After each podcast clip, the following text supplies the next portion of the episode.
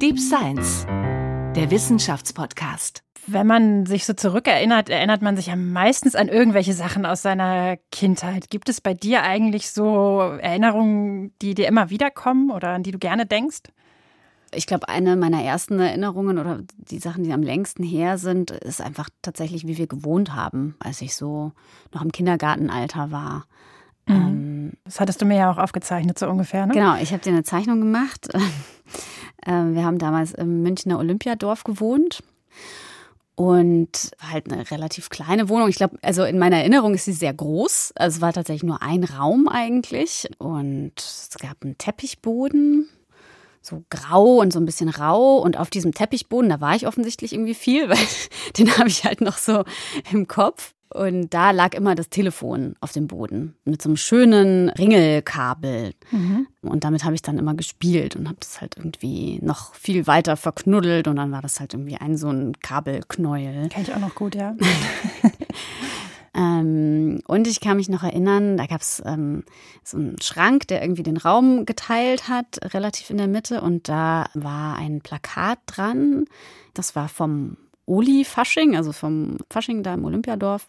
Und da war eine Frau drauf, irgendwie verkleidet und dann so in so blau-gelb Tönen gemalt, mhm. also relativ grell. Und glaubst du, dass die Erinnerung stimmt?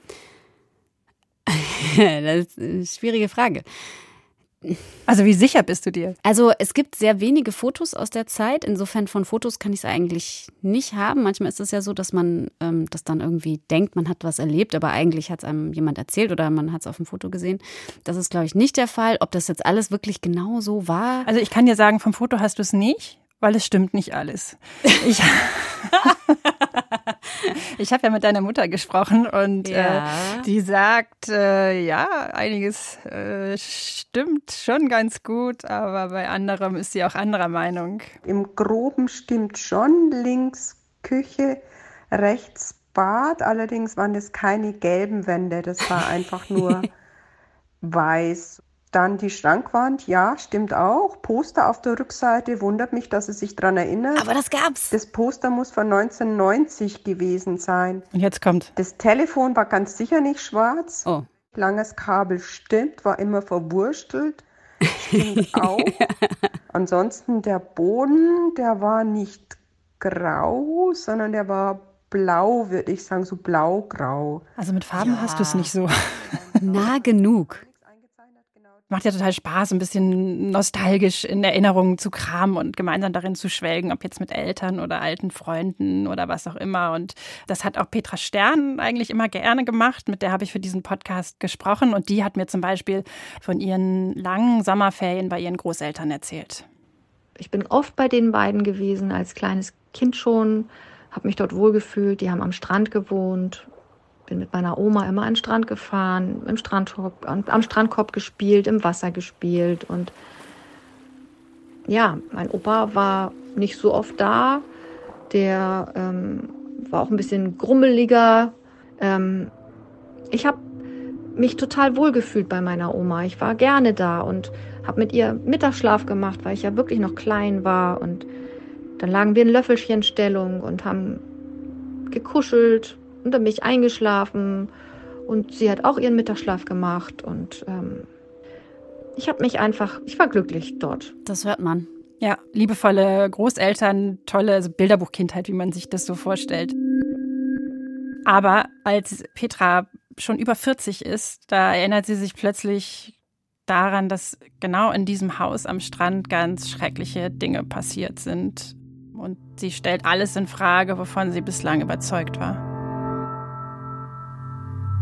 Ihr hört Deep Science, den Wissenschaftspodcast von Deutschlandfunk und Deutschlandfunk Kultur. Was ist wirklich und was existiert eigentlich nur in meinem Kopf? Das fragen wir in unserer Staffel Hacking Reality. Und in dieser Folge betrifft das Erinnerungen. Ich bin Sophie Stiegler. Und ich bin Thomas Schröder. Und ich habe für diese Folge nicht nur mit Sophies Mutter gesprochen, sondern auch mit ziemlich vielen Experten, die meine Vorstellung von dem, was Erinnerung ist, ziemlich durcheinander gebracht haben. Und du hast mit Petra gesprochen. Also ich lebe ja getrennt von meinem Mann und ähm, mit meinen beiden Töchtern zusammen und habe dann einen Freund kennengelernt, den ich aber auch schon jahrelang durch Sport kannte. Ich ähm, habe ja Kung Fu gemacht und Kickboxen und ähm, da waren wir zusammen in einer Akademie. Das ist wieder Petra Stern, also so nennen wir sie hier. Eigentlich heißt sie anders, aber sie möchte ihren echten Namen nicht nennen. Und das hat auch Gründe. Und deswegen möchte ich auch einmal vorwarnen, dass ihre Geschichte möglicherweise für einige Menschen traumatisierend und verstörend sein kann. Aber erstmal klingt das nach einer ganz normalen Familie war sogar ein total harmonisches und sehr lustiges Familienleben, so wie Petra mir das geschildert hat. Ähm, er bleibt es auch eine Weile und dann ist es aber so, dass ihr Freund sich beruflich noch nicht so richtig gefunden hat und gerne eine Heilpraktika-Ausbildung machen möchte. Und er findet eine Schule, die ihn sehr begeistert, alles sehr ganzheitlich, man denkt Körper und Geist zusammen und ähm, er spricht sehr viel davon und ähm, überredet Petra dann auch irgendwann, dass sie doch auch mal da hinkommen könnte und weil sie eigentlich schon lange den Wunsch hatte, sich auch mal fortzubilden, psychologisch fortzubilden und sie ist gut gesettelt zu der Zeit. Sie hat eine eigene Sportschule. Die Kinder sind Teenager, gehen aufs Gymnasium. Und ähm, ja, dann entschließt sie sich eben in diese Schule zu gehen, um eine psychologische Weiterbildung zu machen. Da weiß ich natürlich, dass es kein Studium ist, aber trotzdem eben für mich ein bisschen Hintergrundwissen. Und da habe ich mich wahnsinnig drauf gefreut. Und ich bin reingekommen und die Menschen waren unheimlich aufgeschlossen, die ganzen Dozenten, die da rumrannten. Und dann bin ich ja aufgenommen worden, im Grunde mit sehr viel Verständnis. Also auch was mein Privatleben angeht und wie es mir geht, wie meine Verfassung ist, also direkt auch so, so richtig in, in mein Innerstes. Das sagen ja auch viele Leute, die zu Heilpraktikern gehen, dass die es total gut finden, wenn die ein bisschen mehr fragen ne? und ähm, mhm. ähm, und man sich da verstandener fühlt auch einfach, ne, als vielleicht bei einem Arzt oder bei einer Ärztin. Die, die in zehn Minuten abfertigt. Ja, oder zwei oder so, ne. Hier, bitteschön, Ihr Rezept, Wiedersehen. Ja, und Petra fühlt sich da total gut aufgenommen und geht dann auch immer häufiger zur Schule und wird auch dazu angehalten, Vorträge, Seminare zu besuchen. Also passt da total rein. Und was lernt sie da? Also sie lernt natürlich die ganzen Grundlagen, auch anatomisches und äh, merkt aber auch relativ schnell, dass die Schule spezialisiert ist auf sexuellen Missbrauch. Also das ist, nimmt sehr breiten Raum ein, dieses Thema. Und dann ist es auch so, weil sie ja selber psychologische Beraterin werden möchte, wird ihr erstmal nahegelegt, selber eine Beratung zu machen, damit sie lernt, wie das ist. In der Therapie wird am Anfang erstmal viel ausgefragt. Wie war die Kindheit? Was für Krankheiten hatte sie? Und es wird auch nach den Großeltern gefragt. Also ähm, haben die dich auf den Mund geküsst? Musstest du bei dem Opa auf dem Schoß sitzen? Wie hat er dich denn angefasst dabei? Oder hat er schwer geatmet dabei? Könntest du dir vorstellen, dass er das toll fand, dich auf seinem Schoß zu haben? Das haben die äh, gefragt in der Beratung. Ja, also, das ist schon seltsam, oder? Ja, hat Petra am Anfang auch irritiert. Und es dauert dann auch nicht lange, bis die Dozenten und Berater mit ihrem geschulten Blick feststellen, dass Petra in ihrer Kindheit selbst auch missbraucht worden ist. Und dann kommen nach und nach auch immer mehr Erinnerungen hoch. Und als mir das jetzt auf den Kopf zugesagt wurde, da brauchte ich wirklich ein paar Tage. Das hat so geschlummert in mir. Und es fühlte sich an, als wenn ich immer einen Herzschlag mehr hatte irgendwie. Das war ganz komisch. Also die Aufregung innen drin, dass da irgendwas verarbeitet wurde, das habe ich die ganze Zeit gefühlt. Aber so richtig annehmen wollte ich das nicht. An was erinnert sie sich da? Also was ist ihr passiert? Naja, verständlicherweise hat sie sich schwer damit getan, das jetzt ganz genau zu beschreiben. Aber sie kommt halt zu den Erinnerungen, wie ihr Opa sie missbraucht hat und ihre Oma auch. Und sogar ihre Eltern waren involviert. Als ich dann an dem Punkt war, wirklich da mal drüber nachzudenken, bin ich so tief traurig geworden. Ähm, man zweifelt ja alle geliebten Personen an irgendwann. Und man bekommt auch Angst. Und da das die Familie ist, das ist heißt also der Fels in der Brandung, sagt einem der Boden unter den Füßen weg. Ich saß da und und habe so viel geweint und so viel hinterfragt und fühlte mich so verdammt einsam, dass ich gedacht habe, mein Gott, warum passiert das jetzt alles?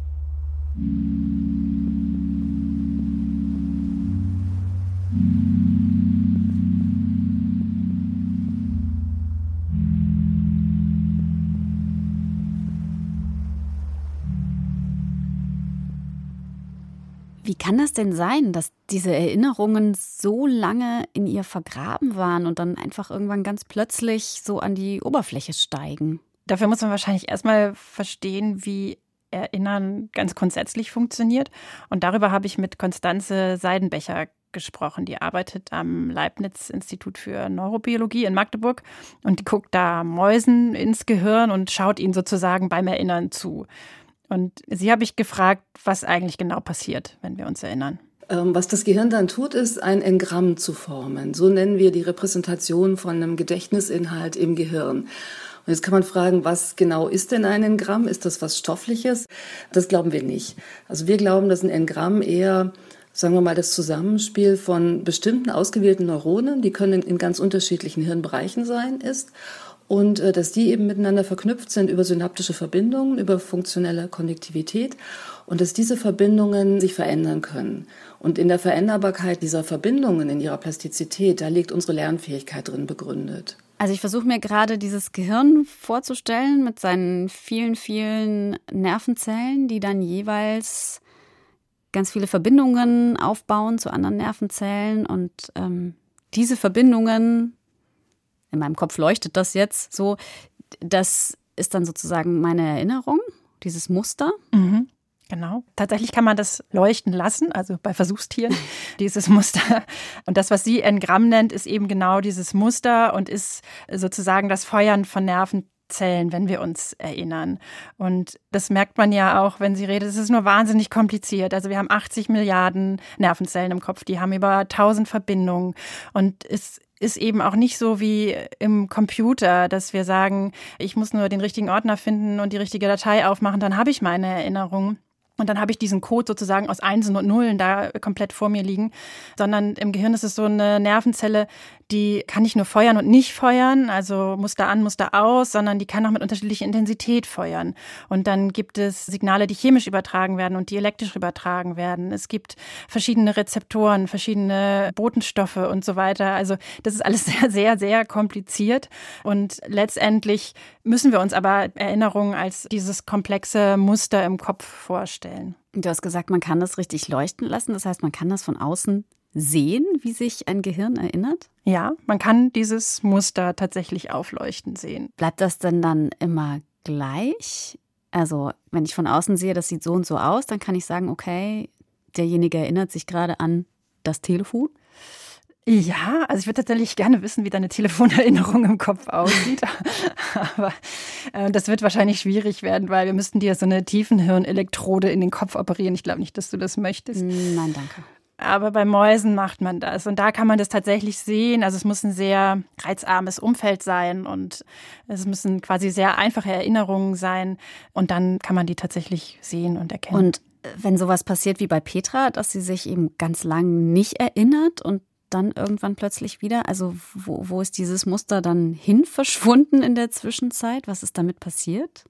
Also man kennt es ja so aus Hollywood-Filmen, ist es ja auch oft so, dass Leute so eine schlimme Erinnerung in so ein Kokon wegpacken und sich dann gar nicht mehr dran erinnern. Und ob das aber wirklich stimmt, darüber habe ich mit Renate Vollbart gesprochen, weil die ist Professorin für Rechtspsychologie und auch Gutachterin vor Gericht, eine der bekanntesten forensischen Gutachter, wenn es darum geht zu beurteilen, wie zuverlässig Erinnerungen sind. Und dadurch beschäftigt sie sich ja auch zwangsläufig mit der Frage, ob es das gibt, dass Erinnerungen verschwinden und dann plötzlich wieder zurückkehren können. Ja, da gibt es eine sehr ausführliche Diskussion, die spätestens seit Beginn der 90er Jahre, eigentlich auch schon seit den 80er Jahren, sehr intensiv geführt worden ist. Da ist teilweise von den Memory Wars die Rede, weil die Positionen sehr ähm, in zwei unterschiedliche Richtungen gegangen sind, dass manche gesagt haben, das ist eben ganz häufig der Fall, dass so etwas passiert und andere sagen, sowas tritt eigentlich nie auf. Die Memory Wars, die Erinnerungskriege. Hast du schon mal gehört? Nee, das klingt sehr dramatisch. ja, aber ich glaube, das heißt gar nicht zu Unrecht Krieg, weil das wirklich ganz schön heftige Auseinandersetzungen waren zwischen Psychologen und Psychotherapeuten in den USA eben. Und die eine Seite war eben fest davon überzeugt, dass es sowas gibt, dass wir schlimme Sachen verdrängen und dass es sinnvoll ist, die sozusagen wieder auszuprobieren buddeln und sich bewusst zu machen und sie zu verarbeiten.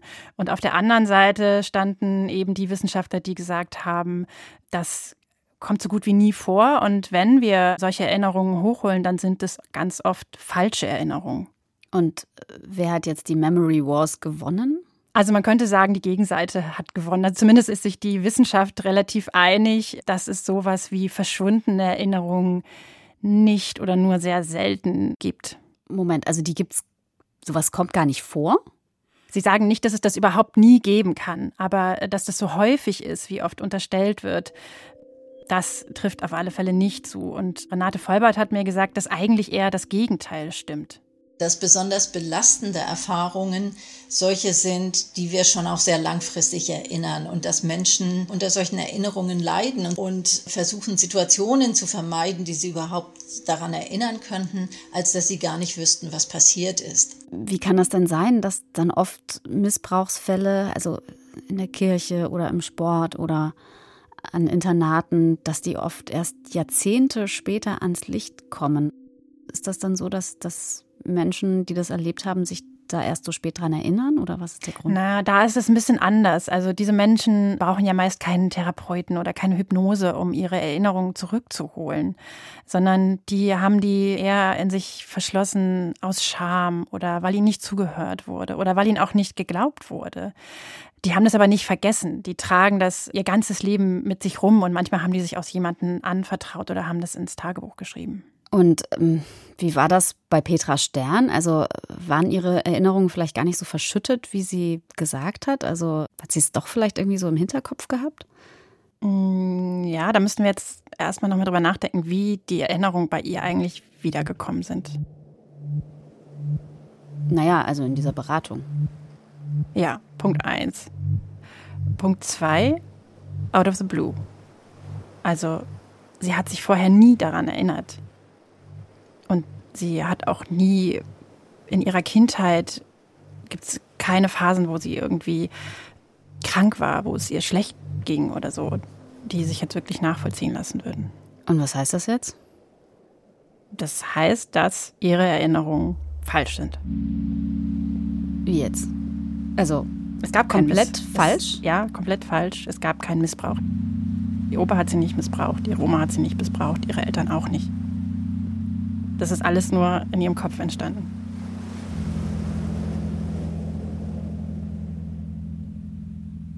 Wie kannst du da so sicher sein? Also mit allerletzter Sicherheit kann man das natürlich nie sagen, aber es spricht trotzdem so viel dafür, dass ich jetzt sagen würde, ich weiß es. Und das hat ganz viele Gründe. Der wichtigste ist vielleicht, dass Petra heute selber sagt, dass diese Erinnerungen falsch sind. Dass sie auch sagt, dass sie bis zuletzt immer Zweifel daran hatte. Und dann hat sie auch berichtet, dass fast alle Schüler aus dieser Schule früher oder später gesagt hätten, dass sie Missbrauchsopfer waren. Wenn da einer unter ist, dem wirklich mal was passiert ist und der das da gefunden hat, das kann natürlich sein. Also ne, das möchte ich nicht ausklammern. Sowas gibt es bestimmt aber von 25 Teilnehmern 25 Missbrauchsopfer plötzlich zu haben, die sich so verändern während dieser drei Jahre Ausbildung, die nachher nur noch heulend über den Flur laufen, die ihren Partner verlassen, weil sie nicht zusammenpassen, weil sie plötzlich sagen, ich bin ja eigentlich ganz anders, weil mir das gesagt wurde. Also da passierte schon eine ganze Menge. Das war wirklich heftig. Also man hört schon, heute ist ihr vollkommen klar, diese Erinnerungen, die äh, sind ihr von den psychologischen Beratern eingepflanzt worden dann gehst du nach Hause und überlegst, oh mein Gott, ist dir das wirklich passiert? Und dann gab es ganz, ganz, ganz viele Situationen, wo du einfach nur traurig bist. Tagelang. Du bist so traurig, weil du dich da drin irgendwie gar nicht mehr findest. Weil ich so durcheinander, ich war so zerrissen zwischen meiner wirklichen Welt und der Welt, in der ich plötzlich gelandet bin, dass ich mich gar nicht, ich habe mich nicht mehr gefunden. Ich wusste nicht was real war und was nicht.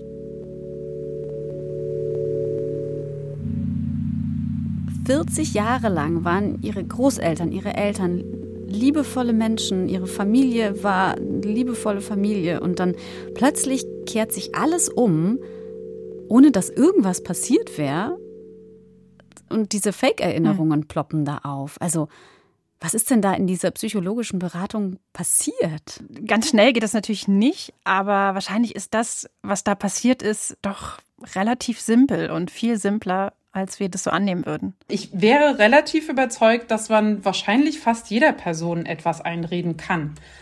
Ja, glaube ich wirklich. Aber das ist Spekulation zugegebenermaßen. Das ist übrigens die Expertin für falsche Erinnerungen, die da spricht. Das ist Eileen Oeberst und die ist Professorin für Psychologie an der Fernuniversität Hagen. Also sie klingt, als äh, wüsste sie auch, wovon sie redet. Das heißt, sie hat das selber mal ausprobiert? Ja, genau. Und sie glaubt, wenn man das richtige Setting wählt und hartnäckig genug ist, dann kann man am Ende jedem, also auch dir und mir, falsche Erinnerungen einpflanzen. Und wie lief das ab, das Experiment? Also wir haben zum Beispiel die Eltern kontaktiert, wir haben die auch eingeweiht und haben die dann natürlich erstmal gefragt nach möglichen Ereignissen, die eben stattgefunden haben und die nicht stattgefunden haben. Und tatsächlich ist, glaube ich, der größte Faktor dann in dem Prozess des Einpflanzens schon, dass man den Versuchspersonen sagt, deine Eltern haben angegeben, das und das wäre passiert. Das ist wahrscheinlich schon der allergrößte Faktor, weil es natürlich die Eltern quasi die Experten für die eigene Kindheit sind. Ne? Die sind sozusagen Autoritätspersonen dafür. Wir als glaubwürdige WissenschaftlerInnen sind sozusagen erstmal ja, glaubwürdig. Und diese glaubwürdigen Wissenschaftler, die haben sich dann, haben den Studenten eben so ein paar Ereignisse aus ihrem Leben erzählt, die sie vorher von ihren Eltern bekommen hatten, also wahre, und haben da drin eben so ein paar falsche Ereignisse versteckt. Und dann haben sie eben auch mal so ein bisschen hartnäckiger nachgefragt, ach, kannst du dich nicht erinnern? Und insgesamt haben sie die Studierenden auch dreimal interviewt, also immer wieder neu, denk nochmal nach und das war da, vielleicht kommt dir noch eine Erinnerung. Und ich fand, das Ergebnis war ganz schön krass. Nach diesen drei Interviews waren 56 Prozent unserer Versuchspersonen also so weit, dass sie wirklich eine falsche Erinnerung entwickelt hatten. Also nicht nur überzeugt waren, das Ereignis hätte stattgefunden, sondern wirklich zum Beispiel Bilder im Kopf dazu hatten und berichtet haben. Also es wurden sozusagen echte Erinnerungen daraus, ähm, mit Bild und allem. Ja. Was, was waren das denn für Erinnerungen, die Sie da bekommen haben, neu? Naja, das war jetzt nichts Dramatisches natürlich, das macht man nicht, aber das waren schon so kleine negative Sachen. Also so wie man ist mal doll hingefallen, hat den kleinen Unfall oder ist von einer Wespe gestochen worden oder so. Okay, aber das sind ja Dinge, die für mein Selbstbild nicht so entscheidend sind wie die Frage, wurde ich in meiner Kindheit missbraucht oder nicht. Also bei Petra äh, hat ja schon noch ein bisschen mehr dazu gehört. Da mussten ja auch Erinnerungen gelöscht werden und komplett neu aufgebaut. Es geht ja auch nicht um einen Moment, sondern um viele, nehme ich mal an. Also wie hat das funktioniert? Ja, das ist klar, das ist natürlich viel umfassender. Das verändert ja auch ihr komplettes Selbstbild, aber erschreckenderweise ist auch das einfacher, als man das annehmen würde.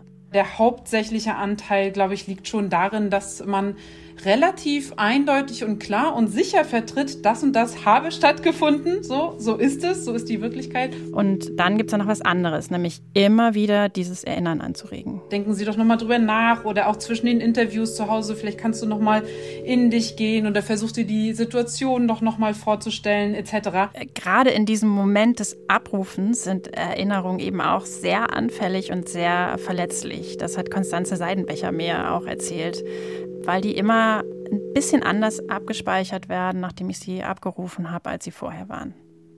In solchen Momenten kann sowohl durch eine Beeinflussung durch das, was ich gerade erlebe im Moment des Abrufes, als auch durch eine, ich sag mal, experimentelle Beeinflussung ähm, das Gedächtnis verändert werden oder sogar ausgelöscht werden, ja, ausradiert werden ich habe mir das ein bisschen so vorgestellt, wie ne, man packt seine Erinnerungen aus, legt die vor jemanden auf den Tisch und sagt, hier, so war meine Kindheit.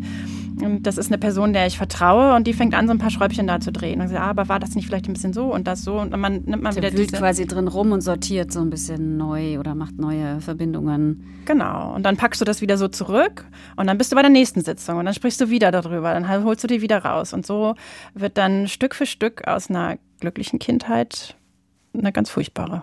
Und dann haben sie immer ein Tropfen mitgegeben, ein Tropfen des Erschreckens und des Nachdenkens und des Arbeitens in einem selbst, nämlich dass es dann hieß, musstest du oder saßt du immer auf dem Schoß von deinem Opa?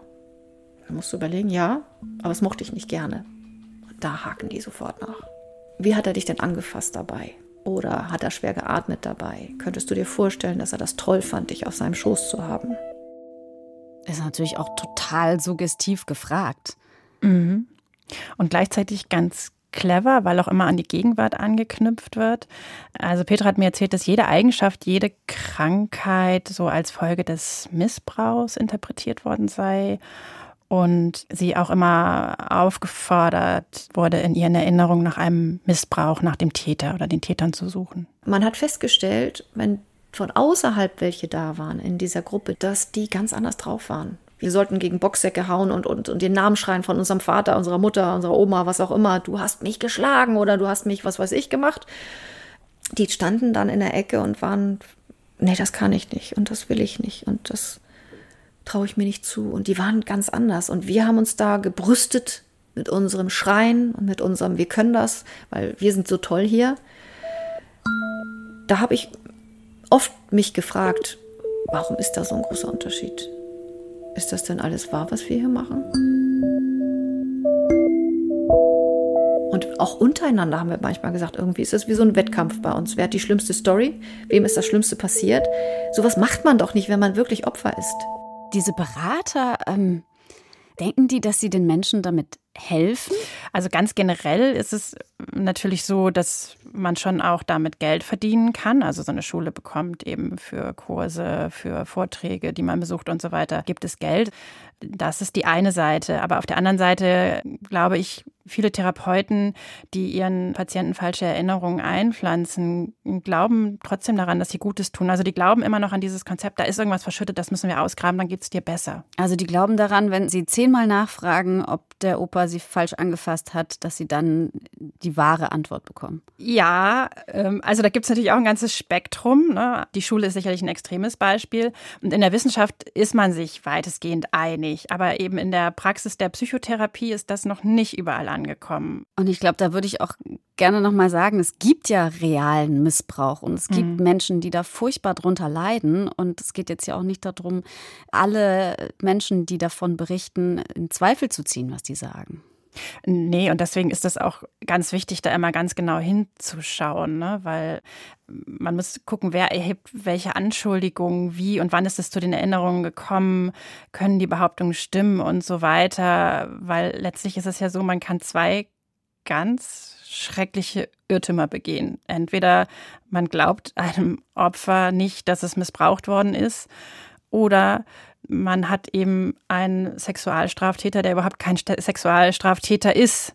Und Beides zerstört Menschenleben letzten Endes. Ja, und zwar komplett. Das hat ganz, ganz krasse Auswirkungen. Das war ja auch das, was Petra so verunsichert hat. Und die hat, als ich mit ihr gesprochen hat, habe, hat sie ihre Tagebücher mitgebracht, die sie während der Therapie geschrieben hat und in die sie ganz lange nicht mehr reingeguckt hat.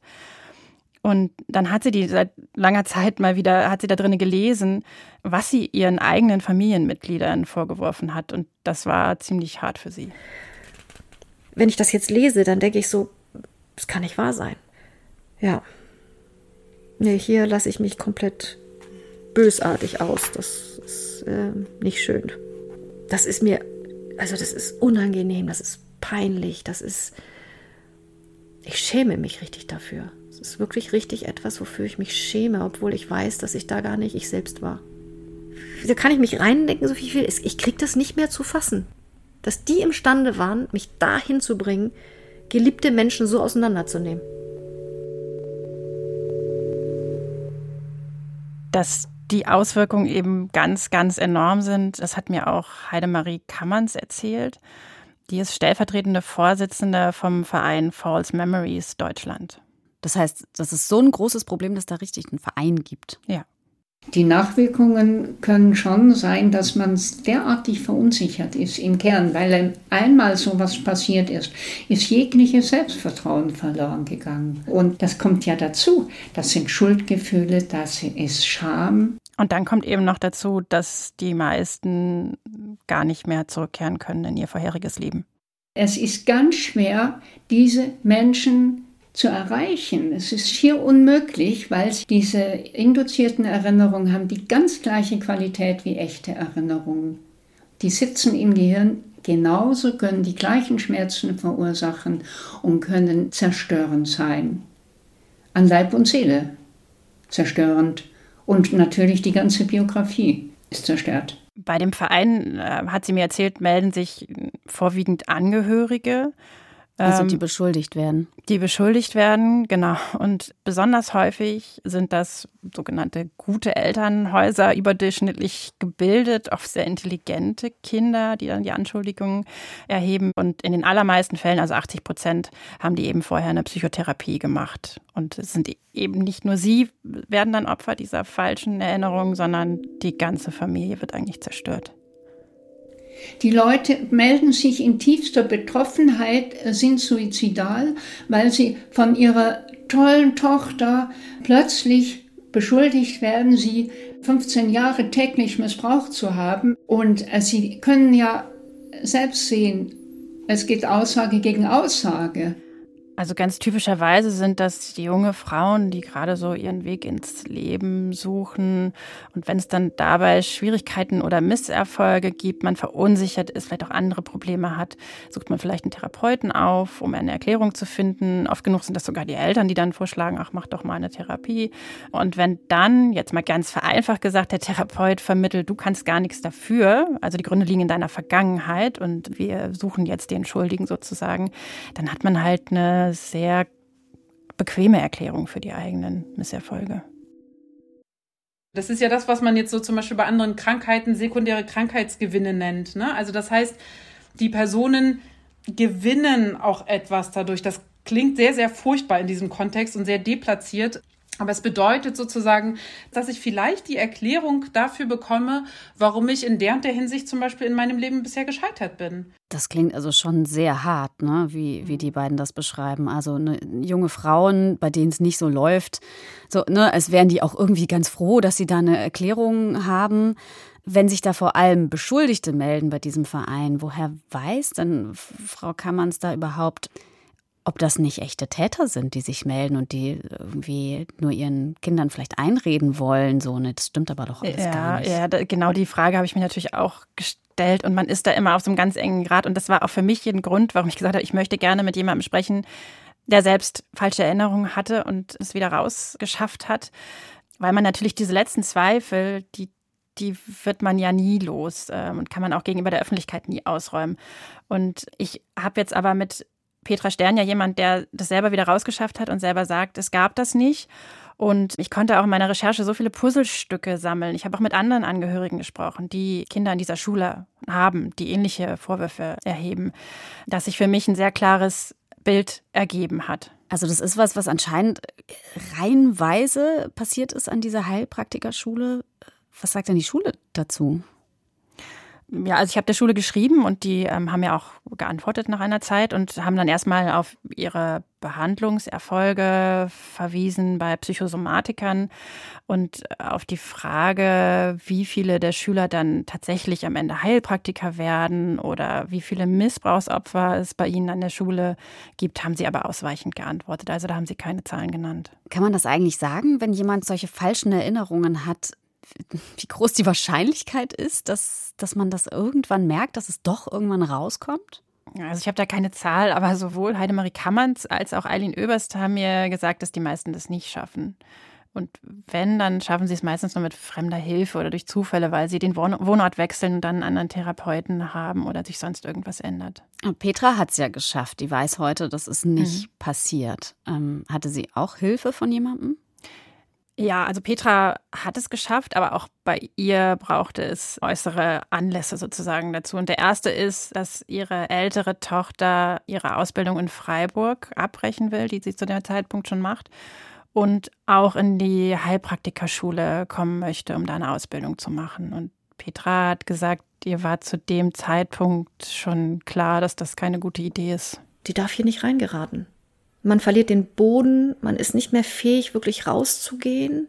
Man traut sich nachher nichts mehr zu, weil man denkt, man ist ja wirklich Opfer und man muss sich erstmal um seinen Seelenfrieden kümmern. Das wird einem so eingeredet. Dazu kommt noch, dass es auch mit ihrem damaligen Lebenspartner kriselt und sie komplett das Vertrauen verliert. Also das ist der, der überhaupt gesagt hat, geh in diese Schule, ja. hier ist es so toll und die gucken sich dich als ganze Person an. Ja, ja, genau, der war das. Und der, er trennt sich dann auch von ihr und all das zusammen hat Petra dann quasi die Augen geöffnet. Dann habe ich gesagt von heute auf morgen, ich bin nicht mehr da. Also ich habe wirklich gesagt, ich lasse das jetzt alles fallen. Ich muss mich retten, ich muss mich selber auch retten. Ich war so am Ende, ich wusste nicht mehr, was ich machen sollte und als Mutter ist es ja noch so, dass ich dann gedacht habe, oh mein Gott, ich kann mein Kind nicht mehr beschützen. Aber sie kann ihrer Tochter doch erzählen, was da abgegangen ist. Sie kann ihr doch sagen, mhm. geh, geh, da nicht hin. Äh, du weißt doch, was da passiert ist. Und mhm, macht sie. Aber sie kann sie gar nicht mehr erreichen. Und man weiß ja auch, wie das ist, so mit Anfang 20, da will man seinen eigenen Weg gehen und die fängt ihre Ausbildung ähm, zur Heilpraktikerin dann dort an. Dann dauert es nicht lange und dann wird Petra von ihrer Tochter mit den gleichen Vorwürfen konfrontiert, die sie selbst ihren Eltern mal gemacht hat. Da bin ich komplett in die Knie gegangen, weil ich niemals für möglich gehalten habe, dass sich meine Tochter gegen mich stellen könnte. Obwohl ich wusste, um welches Thema es dort ja geht. Und obwohl ich ja wusste, was ich selber erlebt habe und wie man durcheinander gebracht wird und dass man zweifeln kann.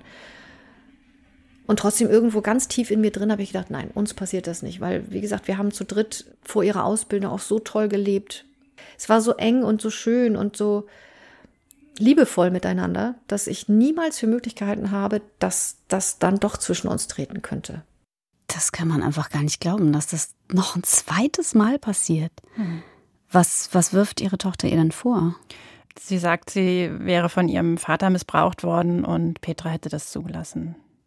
Und sie kann die Tochter nicht irgendwie davon überzeugen, dass das Mist ist? Naja, also die war zu dem Zeitpunkt natürlich dann schon auch eine Weile in der Schule und glaubt da schon ganz fest dran. Also sie hat diese falschen Erinnerungen schon im Kopf und dazu kommt eben, dass die Tochter Anfang 20 ist. Petra war älter, hatte bis zum Schluss Zweifel, aber die Tochter ist da noch viel tiefer drin und glaubt viel fester und bricht dann auch bald den Kontakt ab. Das heißt, Petra hat gar keine Möglichkeit mehr, sie zu erreichen, hat eine andere Telefonnummer und dann weiß sie auch gar nicht mehr, wo ihre Tochter wohnt. Und dann vergeht einige Zeit und irgendwann meldet sich die Tochter nochmal telefonisch bei ihr und möchte Geld haben. Und dann vereinbaren sie, sich nochmal zu treffen und äh, tun das tatsächlich an einer Raststätte. Allerdings in Begleitung von Dozenten dieser Schule. Und Petra hat dann natürlich die große Hoffnung, dass sie irgendwie wieder einen Kontakt zu ihrer Tochter herstellen kann. Und das war, als sie mir das erzählt hat, habe ich auch gedacht, äh, dieses Bild vor Augen sehen, da sitzt man an so einer ranzigen Autobahnraststätte, mhm. wo die Autos vorbeirasen und versucht eigentlich so das, das Liebste, was man im Leben hat, wiederzugewinnen. Also das muss eine ganz krasse Situation gewesen sein. Und ich war, das habe ich auch noch nie erlebt, äh, ich war psychisch so fertig. Ich hatte mir so viel vorgenommen, was ich unbedingt sagen wollte und was ich aus, zum Ausdruck bringen wollte konnte aber gar nichts. Mir klapperten die Zähne, als wenn ich friere. Und ich habe im ganzen Leib gezittert. Also so habe ich in so einem Ausnahmezustand habe ich meinen Körper selbst noch nicht wahrgenommen. Das war so krass, weil, weil es mir so wichtig war. Dieses eine Treffen hatte ich jetzt nur, um es vielleicht irgendwie ihr klarzumachen, wir sind da und du kannst zurückkommen. Und es ist doch eigentlich alles gut. Und dann habe ich so geweint und sie musste auch weinen. Aber sie hat auch bei der Begrüßung sich gar nicht mehr getraut, uns zu umarmen, weil wir sind ja jetzt die Bösen auch. Schafft sie es denn? Also dringt sie irgendwie zu ihrer Tochter durch? Hm, nein, also sie schafft es kaum. Die jüngere Tochter, die ist auch mit, die schafft es ab und zu. Die catcht ihre Schwester nochmal wirklich auch über Erinnerungen. Also weißt du noch damals? Und dann lachen die. Und ich habe auch mit der Tochter gesprochen und die hat mir aber auch beschrieben, ja, und dann geht wieder so eine Klappe runter und dann sagt, nee, aber ähm, da war ja auch das ganze Furchtbare und die Mimik verändert sich und es ist sofort wieder Distanz da. Am Ende können sie keinen Kontakt wieder zu ihr herstellen und dieses eine Mal an der Autobahnraststätte ist dann wirklich das letzte Mal, dass sich die Familie sieht und ähm, seitdem ist die ältere Tochter spurlos verschwunden. Wie lange ist das jetzt her? Sieben Jahre. Hat man denn da hinterher gar keine Möglichkeit mehr, eine falsche von einer echten Erinnerung zu unterscheiden? Ja, das habe ich mich auch gefragt. Das wäre natürlich ganz schön, wenn man in den Kopf reingucken könnte und sagen könnte, ja, war falsch. Ähm, und bin mit dieser Frage dann nochmal zu Eileen Oeberst gegangen, die ja die Expertin für falsche Erinnerungen ist. Die Quintessenz ist erschreckend ernüchternd sozusagen. Das heißt also, wir haben im Grunde nur vielleicht so für eine einzige Variable, also sowas wie subjektive Sicherheit. Das heißt, wie sicher ist sich die Person selber, ne, die Versuchsperson, ähm, ob das Ereignis stattgefunden hat oder nicht. Aber die überlappen auch immer noch sehr stark. Also das heißt, das ist nichts, womit man irgendwie in der Praxis daraus arbeiten könnte. Wie ist denn das vor Gericht? Also da ist man ja auch angewiesen auf Zeugenaussagen. Kann man die mhm. jetzt alle wegschmeißen, weil man nie hinterher sagen kann, das war eine falsche Erinnerung, dass das wirklich passiert? Also eigentlich ist das wie mit anderen Zeugenaussagen auch. Die überprüft man ja auch. Haben die ein Alibi oder nicht? Und wenn es jetzt um Erinnerungen geht, dann gucken die Gutachter ganz genau, wie sind denn diese Erinnerungen entstanden?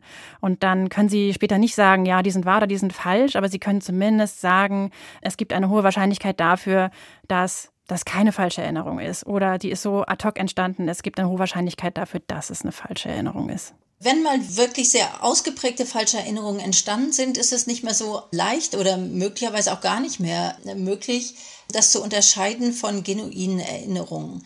Was wir machen in dem Begutachtungsprozess, uns quasi die Aussage Entstehung und Aussage Geschichte ganz genau anzuschauen, um zu schauen, ob es solche Einflussfaktoren gegeben hat, die falsche Erinnerungen begünstigen könnten dass überhaupt jahrelang keine Erinnerungen da waren und dass jetzt auch nicht Erinnerungen auf eine bestimmte Auslösesituation wieder aufgetreten sind, sondern dass es regelrechte Suchen nach Erinnerungen gegeben hat. Und wir haben jetzt keine Möglichkeit mehr, definitiv auszuschließen, dass es sich hier um falsche Erinnerungen handelt. Das war jetzt wieder Renate Vollbart, also die als Gutachterin auch vor Gericht arbeitet und ähm, Rechtspsychologin ist. Und die habe ich auch gefragt, ob es irgendwie Zahlen gibt, wie oft Gutachter angefragt werden, zu welchen Ergebnissen die kommen.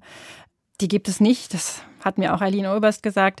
Aber fast alle Gesprächspartner haben mir gesagt, dass sie falsche Erinnerungen schon als ein sehr wichtiges Problem ansehen und dass das definitiv zu wenig Aufmerksamkeit bekommt. Ich muss auch zugeben, das war mir auch überhaupt nicht klar, wie jetzt. Ich bin auch, mir auch nicht. einigermaßen schockiert, ehrlich gesagt, wie einfach das anscheinend ist, Erinnerungen komplett ins Gegenteil zu verkehren. Mhm. Hat Petra eigentlich noch Hoffnung, dass sie ihre ältere Tochter noch mal wieder sieht irgendwann?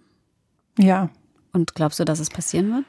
Sie hat auch gehofft, dass ihre Tochter vielleicht irgendwie diesen Podcast hört und auch mal sozusagen andere Informationen an sich ranlässt. Aber daran glaube ich ehrlich gesagt nicht so recht. Und dann denke ich manchmal auch, das ist ja ein komplett anderer Mensch geworden. Du kannst dich ja nicht einfach so deine Erinnerungen zweimal um 180 Grad hin und her drehen. Wobei Petra hat es ja auch gemacht. Petra hat es auch gemacht, die hat es aber natürlich schneller gemacht. Also die, ihre Tochter ist jetzt seit über sieben Jahren da drin und ja eben auch noch jünger. Also Petra hatte schon lange davor ein gefestigtes Leben. Und sie hat mir am Ende aber auch noch mal gesagt, dass es so wahnsinnig einfach ist, Menschen zu brechen, indem man an ihre Erinnerungen geht. Und ich finde das auch so ungerecht den wirklichen wahren Opfer gegenüber, denen wirklich was Schlimmes widerfahren ist. Und dann gibt es Menschen, die haben das Glück, dass das klar läuft nicht alles rund im Leben, aber denen eben so was Schlimmes nicht widerfahren ist. Und die werden dann dahin gebracht, dass sie denken, es ist so etwas passiert. Und selbst das kann das Leben für die Zukunft zerstören.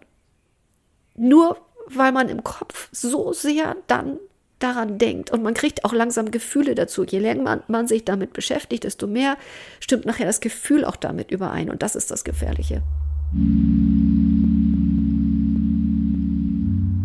Das war die Episode Manipulierte Erinnerungen hier bei Deep Science. Thomas Schröder hat die Geschichte erzählt, die Redaktion hatte Jana Wuttke. Dramaturgische Beratung kam von Emily Ulbricht. Aufnahmen und Technik hat Hermann Leppich übernommen. Regie, Schnitt und das Sounddesign kommen von Sandro Schröder. Mit Musik von Johannes Enders. Und wenn euch diese Episode gefallen hat, dann sagt's gerne weiter. Bewertet unseren Podcast, teilt ihn in den sozialen Netzwerken. Und in der nächsten Woche geht's weiter mit der letzten Episode unserer Staffel Hacking Reality. Mein Name ist Sophie Stiegler. Bis zum nächsten Mal.